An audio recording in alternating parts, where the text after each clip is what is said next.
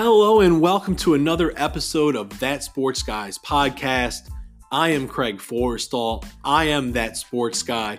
Go ahead and find me on Twitter at that underscore sports underscore guy, where you can find all of my latest football takes. Also, NFLDraftDiamonds.com is proud to feature the That Sports Guy podcast on its website. Stop by NFLDraftDiamonds.com, your official draft coverage king. Hello, what's going on, everyone? Craig Forrestall at that underscore sports underscore guy. Gonna go over some intriguing offensive prospects coming up in the 2021 draft, and I am more than lucky to, uh, tonight to be on a podcast with Jack Borowski at the Gridiron underscore NFL on Twitter. Catches two podcasts inside the Gridiron, inside the NFL prospects. Inside the NFL prospects is one of my favorites. Jack, welcome. Yeah, no, I'm happy to be there. I know we were talking about it beforehand. That idea of you interact on Twitter, have share ideas, and then putting a, like a voice to the to the name. It's pretty interesting and cool. Yeah, no, definitely, absolutely. And like I said, I'm more than lucky to have Jack on here today. We're going to go through some of our uh, prospects of interest as we approach the upcoming college football season. Uh, so we're going to go through offensively. We're going to name a quarterback, a running back, wide receiver, tight end, offensive lineman, and then we're going to leave you guys with a sleeper or a player to remember throughout the season. So I'll go ahead and I will kick things off, Jack, and I'm going to kick it off at the quarterback position.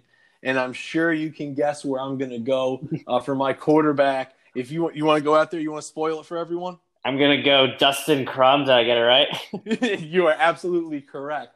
Um, Jack is uh, the with the correct answer right there. I am driving the Dustin Crum hype train right now. He's a 6'3", 201 pound quarterback from Kent State. Really blew up uh, this past season as a junior, first real season as a full time starter. Uh, was over 2,600 yards passing with 20 touchdowns, only two interceptions. Uh, the big reason why I like him is coming up in September. If you look at the Kent State schedule, uh, they have Penn State, uh, excuse me, they have Penn State, Kentucky, and Alabama. So a big chance for him to cement his name in the NFL draft coming up with the quarterback class. Um, Jack, I know that you've asked me a couple questions about Dustin. Um, have you had a chance to do any homework on him or uh, anything that's jumped out at you? So actually, funny. I had him on the podcast. I think what's today, Saturday. So I had him on mm-hmm. last Wednesday. Okay, like we, I had reached out to him, and he was someone who isn't huge on social media. I Reached out a few months ago, and I know I'd asked you a lot of questions. Mm-hmm. I kept hearing his name come up, and he happened to respond to me a few months later, and I was overjoyed to get him on because he's one of those sleeper guys. I know a lot of people have talked about him really good guy over the phone, just one of those mature quarterbacks that you want where you talk about that position. It's leadership first. And you could tell over the phone he's like that. Haven't been able to get too in depth with this film. The only ones that the only film I had was against Arizona State, and that was the 1st mm-hmm. game of the season. So it was kind of tough, but I know there's a ton of intrigue around him.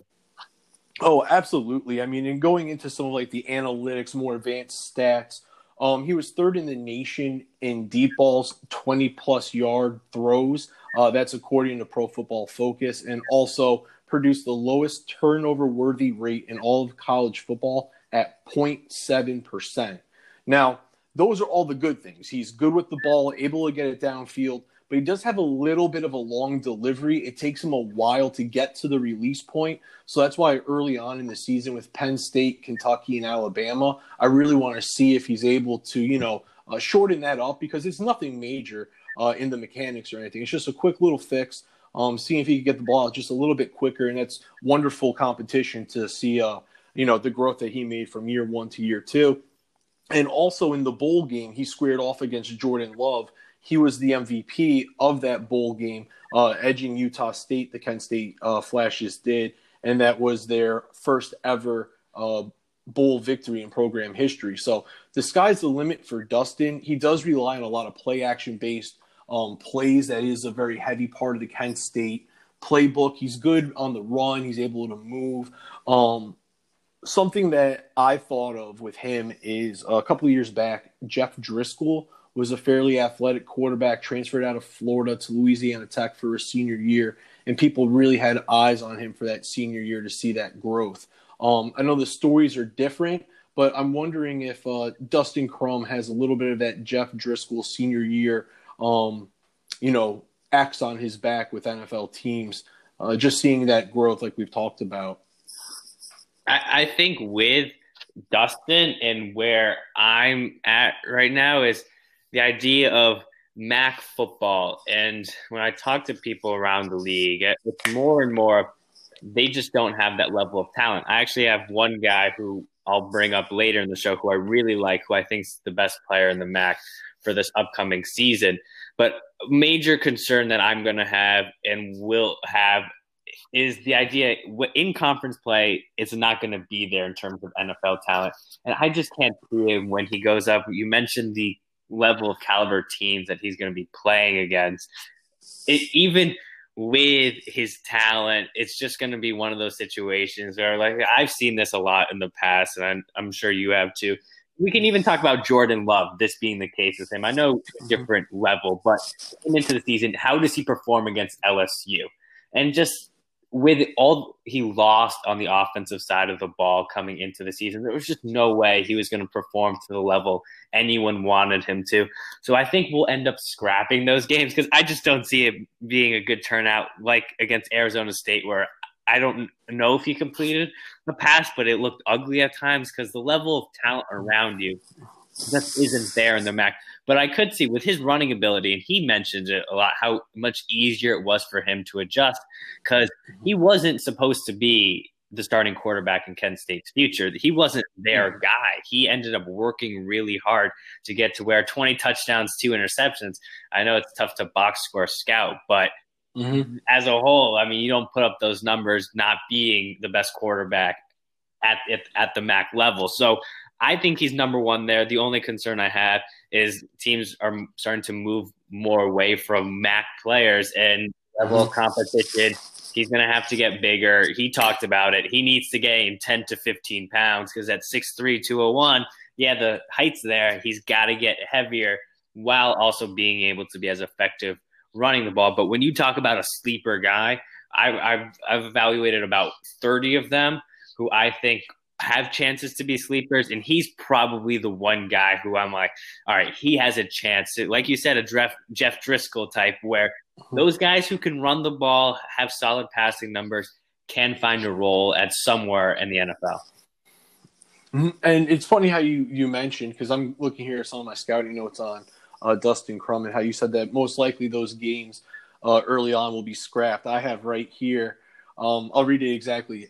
He has games against Penn State, Kentucky, and Alabama in September, which will really get the hype train rolling if he can keep the games competitive and limit his costly slash deadly mistakes in those games.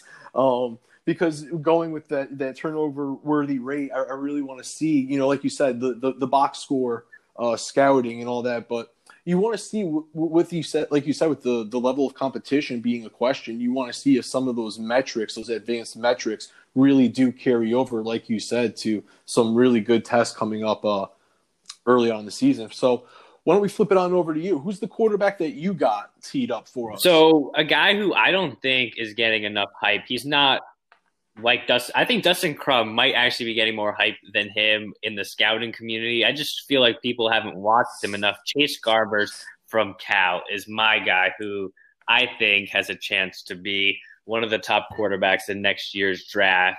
I, I remember first buzz I got from him was Tony Pauline in his summer scouting last year came in and had Garbers as a third round pick. So when I'm sitting there thinking, all right, haven't heard of this guy, is getting no attention. I know he was a younger player watched some of his games and thought, you know what, this guy, this guy's a real talent. He has the accuracy that I think separates himself. So when I evaluated my quarterbacks, I made sure to put him on my list going into 2021. And just a side note, I know people talk about preseason scouting, it's a little too early. You shouldn't be doing it yet. It's going to sc- screw with what you think of when they put on their 2021 tape. I think this is the one year you can't argue with starting early because this might be the only tape we have on a lot of these players because we don't know what's going to happen with the football season. So with Garbers, what I saw on tape was he has some of the best accuracy in this class. I think Tanner Morgan is, is definitely a little bit higher of a tier in terms of guys who I think have that level of accuracy. I think they're the two main guys when I think of have that accuracy, don't have the arm strength necessarily. So Garbers won't be valued as high in the NFL just because NFL evaluators love big arms. They're going to prefer Jamie Newman because of the arm strength. But I think Garbers, he's when on the field. So Cal quarterback, we've seen Cal have a little bit of success as of recent, and it's because of him. When he's on the field, especially last season, he was undefeated. He's 11 and 2 as a starting quarterback. He wins games. I think specifically when you look at a game like Stanford, box score wasn't fantastic. I mean, his games as a whole, he's not going to wow you with 400 passing yards, but he makes NFL throws on a consistent basis. He is a threat or is good enough in the run game. And when I really watched his film, Ole Miss and Stanford stood out. He can make throws that other quarterbacks can't into tight windows. The only concern I have is the arm strength. But in today's NFL, I'm taking, I know we talk about how good Josh Allen has been as a whole. I never trust guys who have big arms and aren't super accurate accurate with the football. If you are accurate and you can make enough throws, yes, quarterbacks will be limited. He's not going to be throwing the ball 60 yards down the field on a on a rope, but I think he can be better than a game manager, which is why I have him as a second round grade right now, and I'm all aboard the Chase Garber hype train, thinking that I mean we saw what he did in terms of production last season when on the field. I mean this Cal team could be a threat with him at quarterback for next year.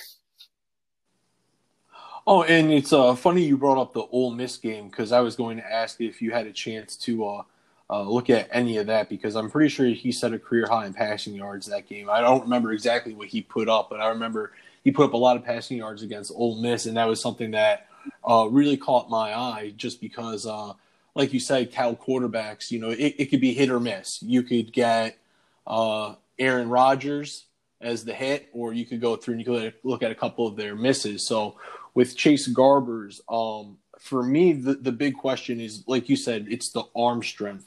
And now I had an interesting conversation with uh, Warren McCarty, who's very well connected uh, in the league with quarterbacks. He's a quarterback specialist, played the position, and he brought something up that said it's not about the arm strength, but it's about being able to make all the throws in your playbook. Because having that strong arm and launching the ball 75 yards in a Hail Mary scenario doesn't happen all that often. But being able to hit that 15 to 20 yard comeback, that's a throw you're going to have to be able to make, you know, and there, there's no way of hiding that skill. It's either you have it or you don't. And he brought up the interesting um, scenario with the Denver Broncos and Tim Tebow, however many years ago, and there were people in the huddle offensively and defensively that knew that the playbook was limited because of his arm and because of what his arm talent was able to do on the field. And so that allows the defense to prepare for you in certain ways. So, uh, going off of the arm strength, uh, like you said, he he is pretty accurate. Um, for me, it's just not necessarily about the arm strength. It's just being able to make all the throws in the playbook. Um, I don't necessarily know what type of system he fits into at the next level, but like you pointed out, he is a winner. So there's something to be said for a quarterback that's able just to grind out wins. Um, the Pac-12, say whatever you want about it um, in terms of being on par with the ACC and uh, SEC and Big Ten and some of the other, you know, uh, Power Five conferences, the Big Twelve, and some of the hate that the Pac-12 gets. Um, but I think that he's battle tested week in and week out, and if he's putting up the solid numbers, you have to look to recent success within the conference, and you need to look at someone like Gardner Minshew, who translated very well into the NFL. So that's me. I think that he faces NFL caliber athletes on a weekly basis. Um, but I haven't done thoroughly enough homework on him to put a round two grade on him or anything like that. No, with Garbers, and I, I love that you mentioned that idea of the actual arm strength. In, in my grading system, I don't have the arm strength necessarily. Can he throw the ball 60 yards downfield? It's more velocity. Can he get a 20? Can he like drop back in the pocket, drive the ball 20, 25 yards down the field. Because if he can't, he'll be limited. I think we see that sometimes with quarterbacks. There's different degrees. Some guys don't have that level of arm strength. Like I think Joe Burrow, who's the first pick in the draft, arm strength. Mm-hmm. I'd take Justin Herbert if I needed a hail mary for 80 yards.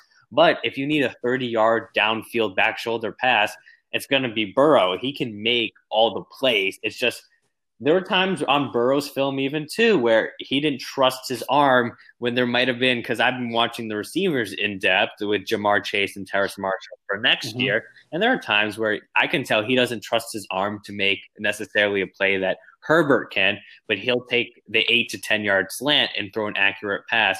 10 out of 10 times. And I value that more than just a guy who has a strong arm. So I'm glad you brought up the point, the difference between that idea of all right, can he throw a Hail Mary pass or can he do everything in the offense? I think Garbers can. He's he's there will be times where he doesn't make a pass because of that level of arm strength, but 90 95% of the time he can, which is why I, I can't put him in the same lane as Trey Lance, Justin Fields, or Trevor Lawrence, but he's in that tier two of guys for me right now. Oh no, definitely. And you know, quarterbacks, what they spend a lot of time doing is they spend a lot of time figuring out how to get the ball to their playmakers. And some of those playmakers are running backs. And the running back that I actually came up with to pay attention to was a surprise player that came back to school. I actually thought Kylin Hill, Mississippi State, was going to actually enter the 2020 draft. Um, and now with Hill, I'm really curious to see how he fits into the Mike Leach offense. He does have some receptions on his career at Mississippi State, but it's not a focal point of his game. Um, so it'll be interesting to see how he's used in the Mike Leach offense as a pass catcher, um, because I think that he does have starting level talent at the NFL level, but he needs to improve that receiving ability. So I think with Mike Leach being there, it would be a really good chance for him to uh, show off some of those pass catching skills if you look at what some of the other running backs in Mike Leach's offense have done. But with Hill, if I were going to uh, talk about his film from last year, he showed really good power and quickness, but there were times where he just struggled to find running lanes. Um, and, and, so that's just uh, the film with him and where you have to to look. But he was able to go for over 1,300 yards. Uh, like I said, I'm surprised he came back to school. I would describe him as a slasher type of runner that would ideally like to get on the outside to create one-on-one scenarios uh, with the defenders. Um, doesn't shy away from contact. I see him as a day two player um, right now, but I think a lot's going to depend on how he fits into this Mike Leach offense. I'm I'm interested as well because we didn't talk about him with quarterbacks, but someone who I really liked last year going into last year, I will say, because last year's tape was brutal with KJ Costello and how he is mm-hmm. able to ascend. Because I think a lot of people think he'll be able to because of what we've seen with Anthony Gordon. Though he went undrafted, he wasn't really on too many mm-hmm. people's radars. And then Minshew's success. So I think that's a good one for running backs. For me, um, just watching film specifically, I haven't gone so in depth with running backs, but Keaontay Ingram from mm-hmm. Texas is a guy who I love, but just based on pure tape. His breakaway ability, like the way that when I watched him, so I've watched Ehlinger, Brennan Eagles, and every single time, and Sam Cosmi, their entire offensive line. I watched them. Ingram from Texas, I kept seeing him on the field and realize this this guy's a real player. Six foot, two hundred twenty pounds. He's gonna run in the low four fives. But I, I just love his production, what he does on the field. He's gonna average if they give him because Bijan Robinson, top twenty player in the country, is going to Texas. They got Jordan Whittington. Who knows how they'll use him? So there's a lot of guys in the backfield there. But what he does and the production that he had in limited whenever he was on the field, he was producing at such a high rate and he pops on film. So he's a guy who I think at Texas could be interesting. And I'll throw another guy in there just because I don't know how much production he'll have specifically because who knows what's going to happen and how many running backs they're going to end up using. Demetric Felton from UCLA is my other guy. And I guess we can all pair him in the sense that um, Demetric is more of a third down back, essentially a wide receiver playing running back. But what he's able to do out of the backfield, he's someone who, if Brady's still playing next year, Tampa should overdraft him by two rounds because This guy can catch the football out of the backfield, make big plays. He's going to be able to help in the return game. Really nice guy. I interviewed him a few months ago, and I just feel like he's one of those guys, modern day NFL, where we see running backs are a dime a dozen who can just run the football. It's just one of those situations. Guys are out of the league very quickly. It's a lot of turnover. Mm-hmm. But pass catching backs, I mean, we've seen James White continue to be around the game. Shane Vereen back in the day. These Patriots type guys who are just so effective with quarterbacks who want to get the ball out quick. So those would be my two guys. Um, and with Keaontay Ingram, uh, one thing that I want to look for with him, like you said, was on that on on that limited work, so to speak. He had seven touchdowns, uh, seven rushing touchdowns. So um, if his role does grow, he flirted with a thousand yards, just shy of nine hundred and seven touchdowns. So, uh, like you said, if he were to get a full workload, I would really like to see what he's capable of, of doing in that Texas offense. Um, just because, like you said, he, he pops on film. When he's out there, you can't help but notice him when he when he's taking reps on the film. So let's go ahead and let's keep it moving real quick. Wide receiver, you want to start this one off? Uh, I'll start with receiver. So, guy who I love is Amon-Ra St. Brown from USC, who I don't think is getting enough mm-hmm. attention as of as of this point in time. Because we talk about this next year's receiver class, 2021 is going to be, in my opinion, better than 2020. Just in terms of top end talent, it's hard. It would be hard not to when you look at all these receivers we have at the top. And I think the guy that people are forgetting about is Amon-Ra St. Brown with a five star coming out of high school. Brother Equanimeous was a draft pick by the Green Bay Packers a few years back. Hasn't turned into much, but I think Amon Ra plays totally different. His other brother is at Stanford, so he his family. I know they're the crazy football family.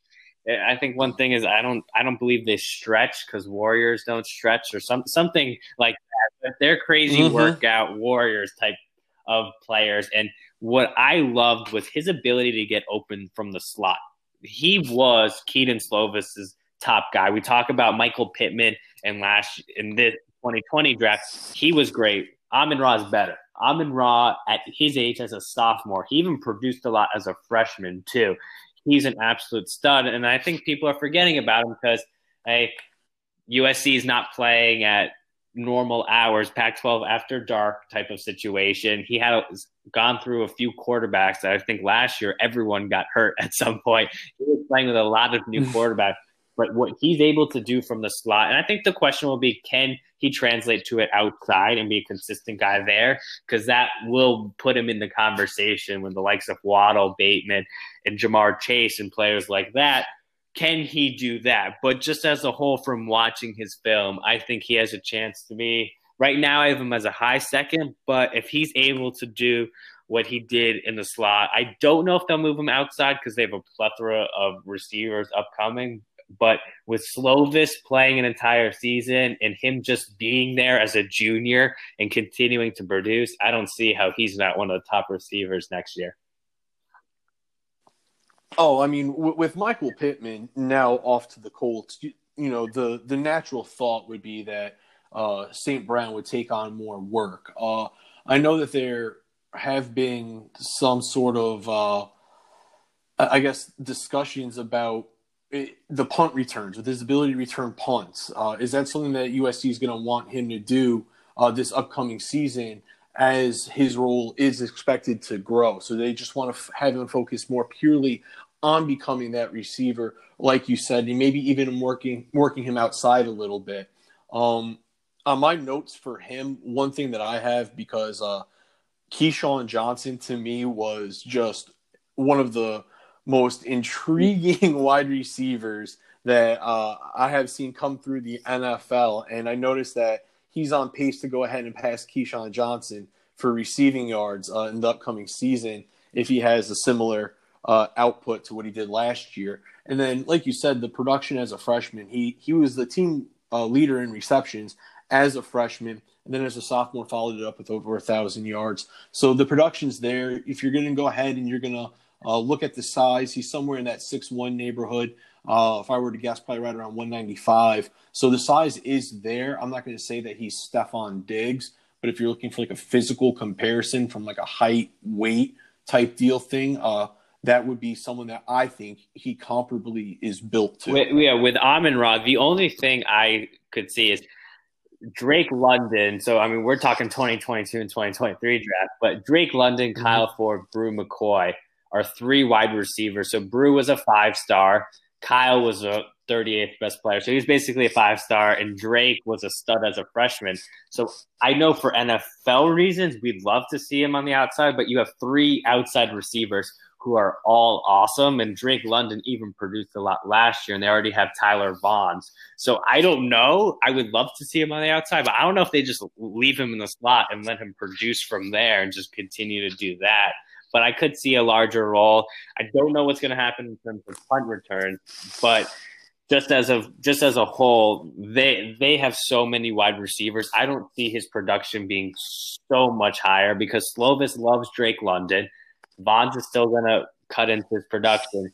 So he might still go under the radar, but his film is just off the charts good in comparison to some of these other receivers who are considered at the top as well.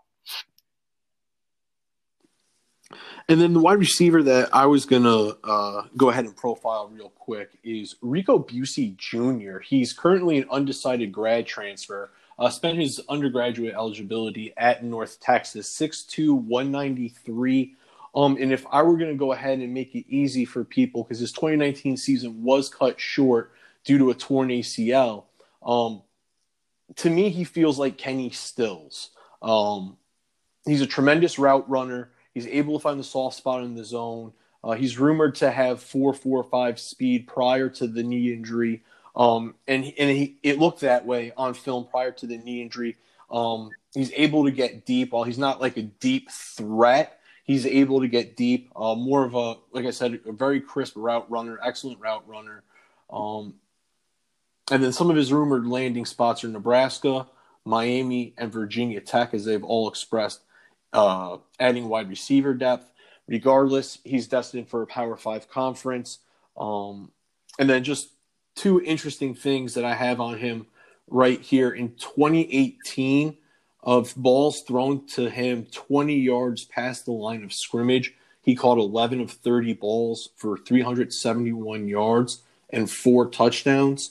Um, but in 2018, that was really his come out party, his junior season. Um, and he was being thought of as a top 100 pick potentially uh, going into the 2020 NFL draft before the uh, injury early on in the season. So I know he's well liked in NFL circles. It'll be interesting to see how he bounces back from uh, the knee injury. To me, Miami seems like a really nice place for him. Uh, they lost Jeff Thomas. They lost KJ Osborn. D'Eriq King's coming in as quarterback. Lashlee's bringing some air raid type of concepts. Uh, North Texas had a wide open uh, passing attack, so I feel like it would be a wonderful transition for him to join the Hurricanes. Just something to keep an eye on uh, as we move closer to the season. And with some of these restrictions being lifted uh, when it comes to coronavirus and easing back into some of the I guess, normal activities that we used to do prior to all this coming about. But you have anything to say? No, I think you, you covered a lot. And he was someone I was intrigued with last year coming into the season. Him and Mason Fine, mm-hmm. the connection they would have. Unfortunately, that, that wasn't able to happen. I'd love to see him in Miami. I think D'Eriq King, um, with that offense, it should be a lot of fun because I've watched a lot of SMU film and their offense was awesome last year. So in that type type of environment, with all the media attention that Miami gets, I think it would be smart to go there. And they're needing a reliable senior target, kind of like what KJ Osborn did when he transferred to Miami. Another reliable guy mm-hmm. for the Hurricanes to have. Yeah, and it's just so weird seeing the Hurricanes become a grad transfer destination when you think about the likes of Ray Lewis, Ed Reed, Sean Taylor, and all the other players that have come through here. It just shows where the state of Miami football is um, right now. But moving on to tight end, uh, I'm going to go ahead and I'm going to go first because this is one of my favorite players in the entire draft. Um, I've done a bunch of homework on him. Uh, I know things about him that most people would probably find creepy, but in the world of scouting, it's considered perfectly normal. So I'm going to go ahead. I'm going to talk to you about Matt Bushman, tight end from BYU. He's checking in at 6'5", 245 on the BYU website. Uh, he's been over 500 yards as a freshman, sophomore, and junior in the BYU offense. Served a religious mission in Chile. He's married to a former BYU volleyball player, Emily Lewis, and her father is Chad Lewis, a former three time Pro Bowl tight end and Super Bowl champ with the Rams. Bushman also played baseball at BYU in 2017. He's a playmaker in the passing game. He offers a good target area for a quarterback, has a nice catch radius, and he's effective when high pointing. One thing I noticed is he really loves to make the back shoulder play. He was exposed to a lot of different blocking schemes and blocking tasks with the BYU playbook, but it doesn't necessarily mean that he's a dominant blocker at this point of his career. It just means that he, um, from a football IQ and a technical standpoint, he understands the assignment, he understands body positioning, he understands cutting off lanes. He just isn't that big, nasty dude that's going to be able to fight in a phone booth with, with guys on the edge. But more than capable all around tight end. He's my favorite tight end uh, in this year's draft class. I'm not sure if you have any thoughts on on Matt Bushman, but mm, Bushman, I think, was one of those guys. Even last year, had had a decent amount of hype behind him. So he, I don't like. He's, in my opinion, he's going to be a top 75 guy, 100. percent It just depends on how high because of this. He probably is, uh, and I'll want your opinion on this. But based off of last year's class, do you think he's number would have been number one had he like he been in last year's class? Oh, oh, you're talking yeah. about with like Trautman and Hunter Bryant.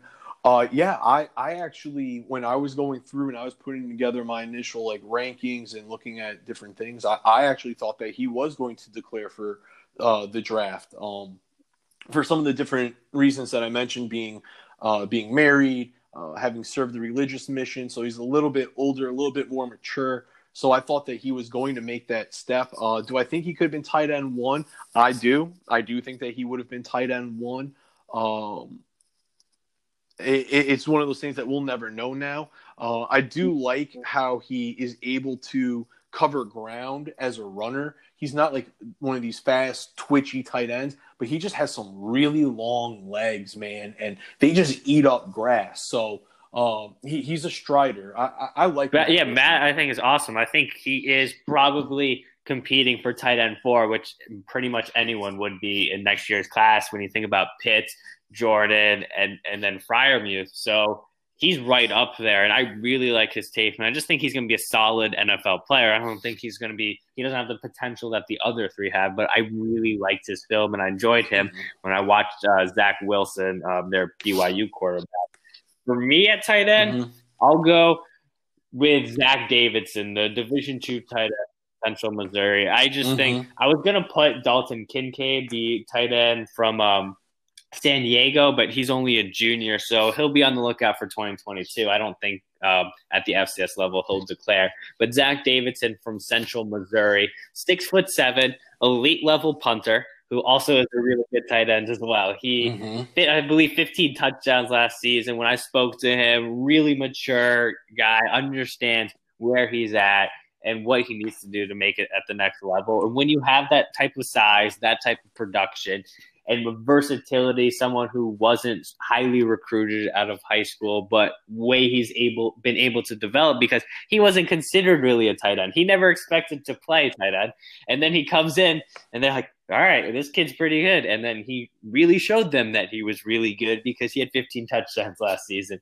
So Zach is one of those guys who I think you have to look at him because of his size already. And though less and less players at the Division two level are getting drafted, he'd be someone who definitely needs to get a look.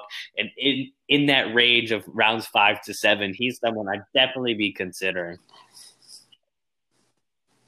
Oh yeah, no, absolutely. Like you said, you touched on some of the versatility. When you look at his career punting average, punt per average, uh, it's north of 40 yards.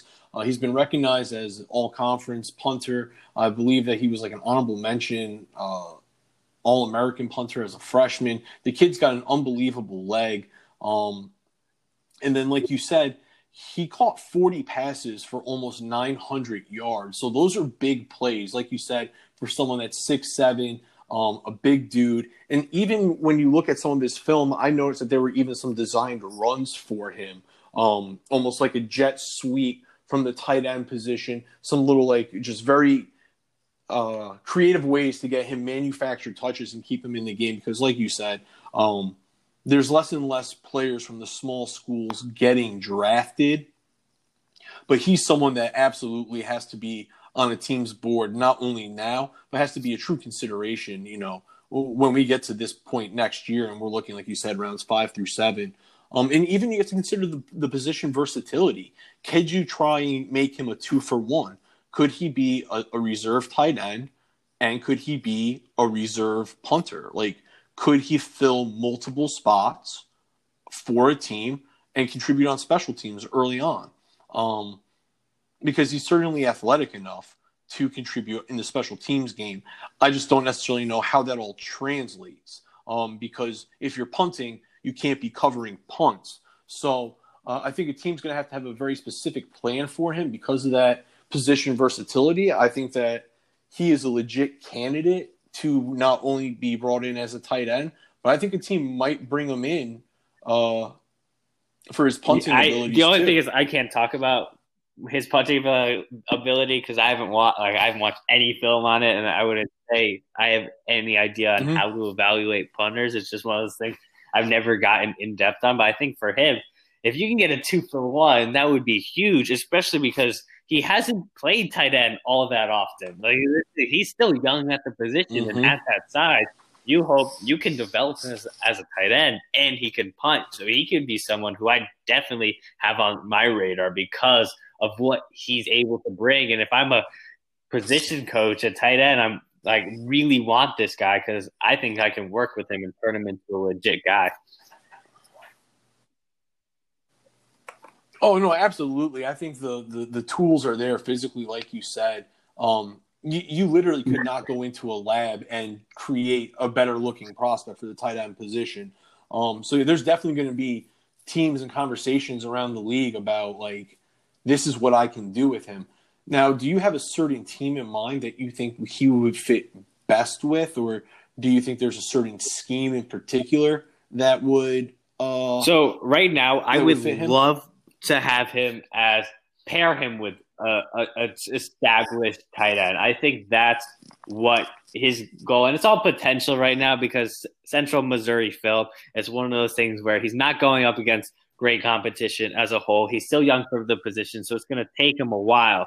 But I love him. A vertical team wants to stretch the field, and with his size, and I'm I don't know exactly, and you might be able to tell me speed wise, but from what I have seen on film, he looks faster than the rest of the guys he's going up against. And you talked about that in terms of catches and turning them into positive yards. I mean, you want to talk about someone who is incredible in terms of what he's able to do against Missouri Western, five receptions, 225 yards, and three touchdowns, an 80 yard reception. This guy can flat out fly. When he has the ball in his hands, he's going to do great things. So I think, uh, like, don't have him. He's not going to be a great blocker. That's just not going to be him. So don't have him in one of these West Coast schemes that's going to have dink and dunk and just use these tight ends. I think, like, similar to like a Hayden Hurst type of tight end. Don't use him in those types of roles where he's going to be having a lot of receptions for not a lot of yards if you have a gunslinger, I mean, I'd love to just see him paired with Travis Kelce if you want to talk about for fantasy purposes and just having a quarterback like Patrick mm-hmm. Mahomes who can do a lot. A team like that that has a quarterback that wants to stretch the field, wants to use his ability to have. I mean, just, it's ridiculous. I mean, seven receptions, 176 yards, four touchdowns, and a long of 78 against. I mean, it's just. I mean, you go through his statistics and it's mind boggling what he was able to produce. And I know there's always going to be, it was at that level, but there are tight ends who, I, I mean, Adam Shaheen was the guy a few years ago who was a smaller school player. And I, he wasn't getting five for 225 and three touchdowns. So one of these roles splits out the tight end, uses him vertical, his receiving ability. In terms of punting, I don't know what he'll be able to be used for.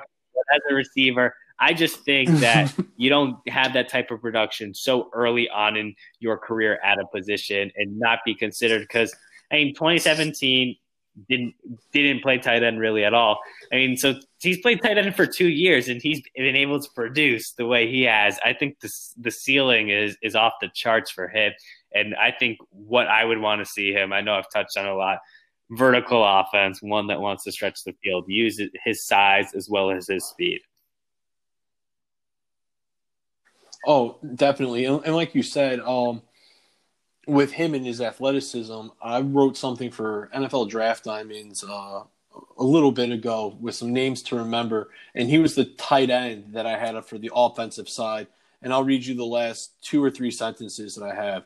It says, When watching small school prospects, you want them to jump out at you. And Davidson certainly does that. He has unparalleled athleticism, and he is used on design runs from the quote tight end position. He has good vision with the ball in his hands and accelerate accelerates away from DBs on film. So to your point, the speed he he really is just like a unicorn, and it's too bad that he's going to be fighting the Division two questions, um, you know, for however long. But you look at the the the Patriots and what they did in the second round with taking uh, Kyle Dugger's second round DB from a Division two school. Maybe there is some sort of hope for these elite athletes and the guys that really are jumping off the film. exactly, because that's schools. the main thing. What separated Jeremy Chinn and Kyle Dugger, right? when you look at their athletic scores, they were off the charts. So you have that already. So you already know you're getting an elite athlete. And Dugger, to me, in comparison, when we talk about guys who stand out on film, this was just my opinion, but if you told me that kid, like if I didn't know who he was and I interviewed him, awesome guy, really hope he succeeds in the, in the NFL, and I think he has a chance to because of the traits. I you said this is Division two school. Tell me who's the second round pick. It wouldn't be oh right away that guy's the second round pick. When you talk about Davidson, if you said who's the NFL caliber player, he stands out right away. Exactly. You you want to have that guy that jumps out immediately. That way you know that you're, you're looking at, at the right thing. Your eyes aren't playing uh, playing tricks on you, um, as sometimes they can. And, and, what I like to say is uh, sometimes sometimes we drink bad coffee in the morning, and it affects the way that we look at players when we watch the film. So we try to limit those bad coffee days because I know um, that I, have had them, and specifically um, with someone that you brought up earlier, Chase Garbers. The first time I watched his film, I actually didn't like it too much. When I went back a second time, I felt a little bit better. I'm going to go back a third time and watch it just because I have some more uh, questions. So that's a bad coffee day, and that's an example of a bad coffee day in film for everyone. So there's a bonus vocab term. Now, uh, we'll go ahead. We'll slide over to the offensive line. Um, I'll let you go ahead. I'll let you go first because I was a cheater, cheater, pumpkin eater, and mm-hmm. my offensive lineman is Penei Sewell. So we'll go ahead. We'll flip it over. To yeah. so we'll obviously, I won't touch too much on Sewell because we know he's a stud. But my guy. So when I evaluated offensive tackles, mm-hmm. I tried to look at twenty-ish set uh, seniors and then some underclassmen, and ten to fifteen guys. Underclassmen who I thought had a good shot of declaring. And a guy who stood out to me on film, senior Landon Young from Kentucky, was a player who five star recruit, mm-hmm. uh, four to five star, I believe he was ranked 78. So four star recruit coming out, number one player in Kentucky, had a lot of offers from around the country, a lot of interest. What I spoke to him about was that idea. He just wanted to stay in Kentucky. Now he's from Kentucky he that was the school. So when we think about top tier offensive linemen, you more look at the Alabamas, Georgias, big time schools like that, which he could have gone to and probably would be starting at this point at either one of them. But what Landon Young, for me, his footwork, awesome. His power is good enough. He doesn't give up sacks. I think that's the first thing I look up when you're going up against top tier teams. And I know what the only issue I have with his film, and part of it First off, injury. So he injured his um, knee towards ACL his junior season. So like his normal junior season. Then that's a red shirt. So now he's a redshirt senior. So had the injury, comes back, and then last season as a redshirt junior, they didn't you they didn't really pass much of the season. I mean, when they moved to Lynn Bowden It was a run heavy, wasn't a traditional drop back quarterback where you get to see him in pass pro sets going up against these top tier edge rushers in the SEC. One game though, Florida, we saw them normal normal before they went to Bowden at quarterback and he looked awesome against Greenard and Zuniga. And I know Greenard looked really good against a lot of tackles last season. He smoked a lot of them that I watched, and Landon Young consistently he was going nowhere. So I really think that he's a guy. I I know I keep coming with second round grades, mid second on Landon Young. He's my number two ranked senior offensive tackle right now behind Liam Eichenberg in a class that I think is totally overrated. And granted, I could be wrong, but I feel like a lot of these draft sites, like I, I project Leatherwood more as a guard, but I think that his tape has a lot of question marks. Walker Little would be mostly based on traits because he got beat a lot on his sophomore film. So I think Landon Young in a weak offensive tackle class, he's my guy who I think could rise. He's athletic, really good film, has the pedigree as a high recruit, and is going. Up even though Kentucky it doesn't matter what team you're on if you're a four star recruit and you're going up against Florida's and Georgia's and teams of that nature. Oh, I couldn't agree more. Uh, and, and, Kentucky football is on the come up. When you look at where they were and where they are now, uh, Josh Allen getting selected high in the first round by Jacksonville, and then this year following it up with Lynn Bowden, who you mentioned, literally was returning kicks and then taking snaps as the quarterback for the Kentucky Wildcats this season. Uh, they made do with what they had, and uh, Landon Young, like you said, he, he's a monster. He's six seven in that three twenty ish range. Um, he he showed that three twenty ish a lot this year on film in the run game, but like you mentioned, before they transitioned to that run heavy, um, basically all Wildcat offense, we got to see him in, in, some more traditional type of offensive schemes and sets throughout the course of the game, which allowed us to see him in pass protection and how he handled pretty good um, SEC edge rushers. So that really did help us out.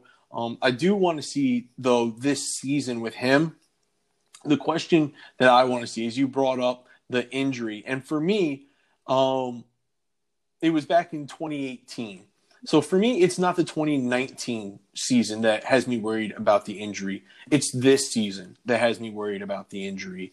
Um, I broke my knee in high school. I literally broke my knee playing basketball. And uh, my sophomore year, played football, basketball. I did whatever. My junior year, though, that thing, it was so painful so for me, with with guys when they come back from injuries, especially leg injuries, it's not so much that year one that I want to see. It's that year two. How how are you holding up after a year of wear and tear? Because when you go through those, those rehab procedures, you can kind of cater it to manipulate how much wear and tear you're putting on on the body. Um, so I really want to see that now. How he's going to hold up with you know uh, all the off season training. No, I think that's a the personal level. Like I, I've never had a knee injury like that playing sports, so I can't say whether or not. But I think that's a good point that you bring up because sometimes you think, oh, injuries with the science we have nowadays, that he'll just be fine. I think there's always going to be some concern, but. I just and I want to get your opinion on this because I know you're going to talk about Sewell, but just the senior offensive tackle class I an offensive tackle class as a whole, I think outside of Sewell and a few other guys, I think it's a lot worse than last year. I just want to get your opinion on the offensive tackle class. That's exactly where I was going to go with uh, Penei Sewell. Uh, Penei Sewell. Um, I was going to say he's getting the generational label. This tackle class is being dubbed as very strong. I've seen people call it generational. I've seen people just very high on this offensive tackle class. And while there are offensive tackles to like, I don't necessarily know if I'm on board with that. And, and even the term generational in the scouting, I guess, realm can be very dangerous because what is generational? You look at the generational type of players that they're using that term for right now and that's why I picked Sewell is because he's being dubbed as you know the the best offensive tackle prospect since uh, uh, Long in 2008 out of Michigan, or depending on who you talk to. I mean, you, you can go back, but people are saying he's the best tackle since basically since sliced bread. And for me, I always wonder about these players that have that almost overnight growth. Like you said, everyone knew that he was good. Everyone knew he was solid. No one denied the fact that he was an All American this year for Oregon. But now for it to be uh, you know, like he's the clear cut one. Trevor Lawrence is now like going to get picked third, like, and just all these things and just how it's happened so quickly. It makes you wonder when players have this, you know, such a high rise. Are we missing something? Have has the Oregon team just found the perfect system for him? Mario Cristobal is one of the best offensive line coaches in the country. But then again, he's also said that Sewell's the best offensive lineman he's ever coached. So for this class, I think it's a little overhyped. I think there is talent. Um, I don't think it's like watered down. Good luck finding something. I think it's a average to above average tackle class with a couple of really strong players at the top. It's a top heavy yeah, tackle with, class. With generational guys, I think when when we look at who's been generational talents, it's very few often, like very few times where we know Jake Long. I mean, Jake Long's not a, was never a generation like generational tackles and generational players as a whole. Like Aaron Rodgers, you could say was generational. He was drafted in the 20s. You talk about who's ends up being generational. First picks in general. I mean, you brought up Keyshawn Johnson and how amazing he was, and he was the first pick, and he didn't have that career. So I've, I've always, I think when we talk about quarterbacks mm-hmm. like Trevor Lawrence, he's the best player, in my opinion, at the quarterback position by a wide, wide margin. And could he be considered the best quarterback prospect? Said Andrew Luck, yes, but the I think generational. Like we talked about Chase Young last year being generation uh, generational talent for the 2020 draft, and you go back a few years, it was mm-hmm. Clowney was generational, and Myles Garrett was generational. So and none of them have been generational. Myles Garrett's a really good pass rusher, and Clowney, I mean, he hasn't even been signed yet, so no one wants to give him eighteen million dollars a year. So we have all these generational prod. Um, product at the collegiate level. Most of them don't turn out to be. But too well, like I watched this film and he there are times where he struggled with Bradlee Anae. Like I think he definitely won that matchup, but it wasn't like he's going there and he's pancaking the dude almost on every play and creating a situation where Anae, who dominated other um, offensive tackles in the Pac-12, wasn't having some success. So I think I watched his USC film as well, and there were times he's not the perfect prospect. He is the best offensive tackle got prospect I have ever watched. But to consider him to be a future Hall of Famer before he plays, I think year in and year out, we get a lot of generational talent. I'm not going to sit here and say Trevor Lawrence is, but I will say about what this draft has. It has a Micah Parsons, it has a Trevor Lawrence, it has a Sewell from Oregon, and you have a few guys who are the best players in this year's draft by a wide margin and have trans- chances to be all pro players. But looking at the history of generational talents, most of them haven't been first overall picks. And we see that a lot. You look at the wide receiver position, there's a lot. Antonio Brown, you could argue, is one of the best receivers all time, who was not drafted before day three. So I'm always concerned. I mean, Rob Gronkowski was a second round pick. You can say he's generational. But uh, as a whole, I think we kind of throw that term around for every single draft for a few guys, and it never ends up being that way. And we always see other guys who end up emerging as those types of players because of scheme, team they went to, and things of that nature. Oh, and I'm with you. And I think part of the, I, I guess the the love with Sewell is he he's not even going to be 20 until October, so he's still 19. Um, and one thing that I found interesting, a little interesting fact, was he's the first Oregon player, or excuse me, he's the only Oregon player besides LaMichael James and Marcus Mariota to be a unanimous first team All American. He, he, is one of those players who I think is an absolute stud. He's one. I mean, there was one play against Utah where they had him roll out for a pass. So they ball to him in one of these types of plays. We sometimes see mm-hmm. it um, every now and then. I think a, a, a big example would be Colts Patriots AFC Championship game, where you do the trickery and then you have Nate Solder who rolled out and they threw him a touchdown pass, and you get that he didn't score on the play, but he hit the cornerback with a cut that was a wide receiver. like I was like, he's got footwork that is incredible. His mm-hmm. feet move at a different level than any tackle I've ever seen. The way he recovers is incredible. It's it's amazing to see. And with this Oregon tackle group, don't get me wrong, last year was great, but how many of them ended up being drafted very high? I know Shane Lemieux was ranked decently high coming into the season. He was a day three pick. Jake Hanson was mm-hmm. drafted. Calvin Throckmorton wasn't where we thought he'd be you have a lot of players on the offensive line who, and they're a great group. But this, there are times it's it's a little early to sit here and say that he is generational. But I find it hard to pass up on him. If I outside of Trevor Lawrence, I think he's a second player taken, regardless of position. Mm-hmm. And uh, I have on here, speaking of the feet, unique but solid combination of size, speed, feed, and length. So it's funny how you you brought up the feet because I thought his feet were were really really solid too. And I'm not saying that he doesn't deserve to be a top pick. I was just wondering. I was just curious from your perspective if you thought the generational label was fair or not. Um, so that's what we came up with for the offensive line uh, Sewell and Young. And then we'll go ahead. We'll give you a name to remember, a sleeper, someone that you may not have heard of, but you probably will.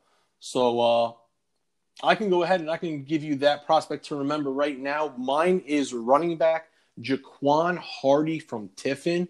He's a Division two standout. His running style combines quickness and a powerful presence behind his pads.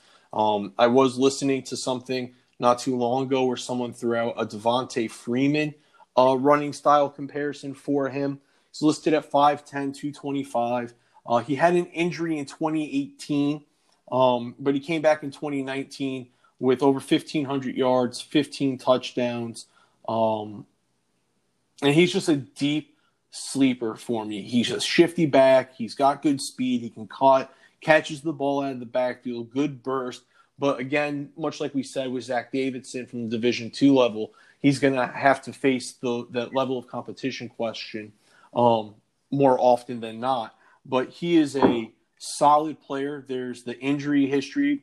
Uh, there's the level of competition. So there's just a couple of things to keep in mind with him uh, moving forward as you go through the 2021 draft. But if you're looking for a small school, small school stud sleeper, Jaquan Hardy is your guy. This um, one when we talked about it, choosing an under the radar sleeper guy. It was tough because I, I thought of a bunch of names.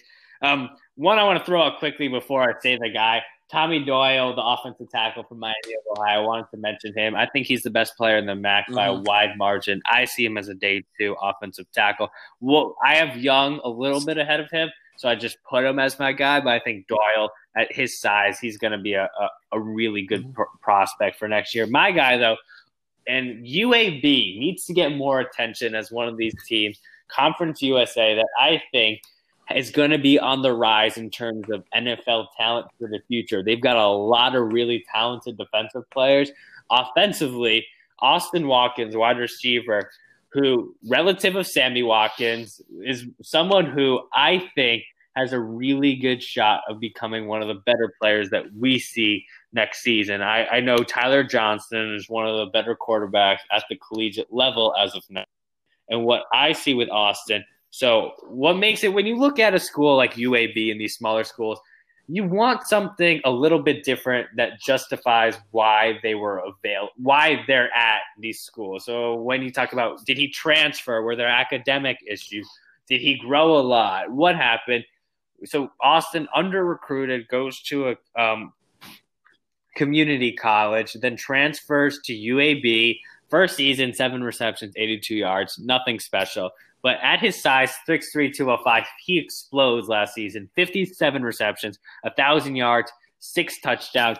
I mean, we talk about competition. The best you're going to face: Appalachian State, ten receptions, 159 yards, and a touchdown. Uh, he he really progressed over the course of the season. I think we saw a guy who is going to be one of those players who I just don't know how highly ranked he'll be because the school is starting to matter more and more. And I think with teams not being able to because of this coronavirus, if there is no college football season, I think this is going to have a huge effect on where players go and in the draft. And I think it will have an even bigger effect in comparison to the 2020 draft. But he's my guy. I think at his size, with what he is able to do last season, coming onto the scene as probably the best wide receiver in his conference, I think the the ceiling and especially what he did on film, we could be looking at a 12 to 15 touchdown guy 1500 yards and someone who explodes onto the scene as one of these because I've watched a lot of wide receivers, and I think there's a little bit of a drop. I think you have your top tier players, and then I, have watched some guys like Sage Surratt, Chris Olave, just to name a few, Tylan Wallace, who really didn't impress me on film. And so there's been a little bit of a gap when watching these high end prospects to these other guys who are considered there, who I think are more day three players. And I think Austin Watkins could put himself in the conversation with some of these other really good receivers based on what I saw on film. Yeah, and, and like you said, he he really had his coming out party against Appalachian State. They were in the top twenty five in the New Orleans Bowl, uh, like you said, uh, the ten catch, hundred and fifty plus yard game. Um, the the thing that I think is interesting is he's from Florida, and when you look at these Florida athletes, they always have a way of finding their way to to poke through. And it's always funny to hear when players are under recruited out of the state of Florida and then they have to go to community college or, or whatever the situation is, because that's just way too often the case um, in Florida when when teams are coming down here and recruiting. Um, and one story that I like to use with people just to let them know the level of talent that is in the state of Florida Dominique Rodgers Cromartie was found because a coach from Tennessee State made the wrong turn off the highway and ended up at his high school at his high school game. Had no idea who anyone was, had no notes, didn't know who he's going looking for. The coach said, "It's a high school game. I gotta watch something," and that's how DRC was found. Um, and there's a million of other, you know, uh, examples like that. But I just think it's funny how we're talking about yet again another under recruited very athletic, highly productive uh, football player that's looking to make some noise, uh, ending his college career and turning into a uh, NFL player. And one thing too, the bloodlines. That's going to help him out a lot. Anytime you can go through something and there's that intrigue, oh, that's Sammy's cousin. It's going to help you out a lot, especially with the big season that he had. Uh, Teams always love bloodlines. at least uh, on the radar. You have a brother, I have a cousin in the league, Sammy Watkins we know hasn't had the career everyone expected him to, but mm-hmm. he, he's an NFL caliber player, and I think Austin is as well.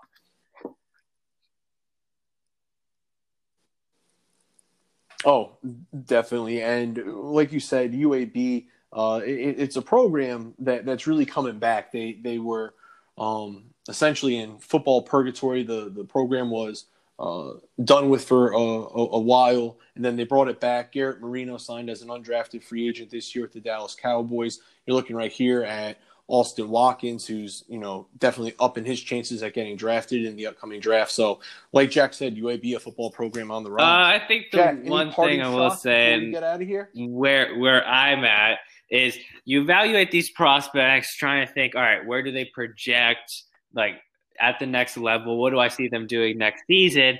And it's just weird to think there's a good shot we don't. So this is the only tape we're going to be having. So we could have the most unique season in college football history or the most unique draft because there's a chance that there is no college football. It could be a unique season where certain teams are playing and certain teams aren't. Who knows what's going to happen? it's going to be one of those things where it's all up in the air. So this could be the only film we have on certain guys. So we're going to see a lot of new things happen, and it's going to be. I wouldn't say fun because this is all crazy and no one wants it, but it's going to be the most interesting season of sports that we ever have.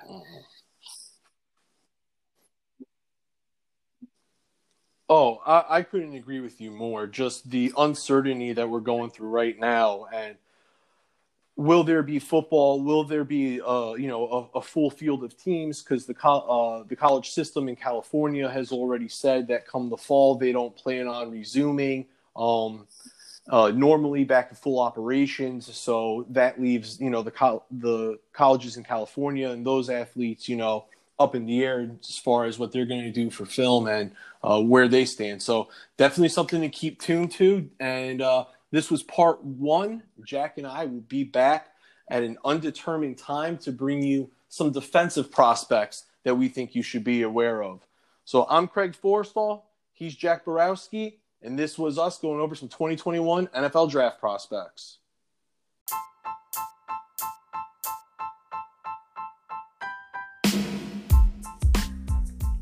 Hey everybody, Craig Forrestall. Thanks for tuning in and listening to another episode of That Sports Guys podcast. Make sure to follow me on Twitter at that underscore sports underscore guy to catch all the latest updates and podcast episodes. Until next time, stay safe and be easy.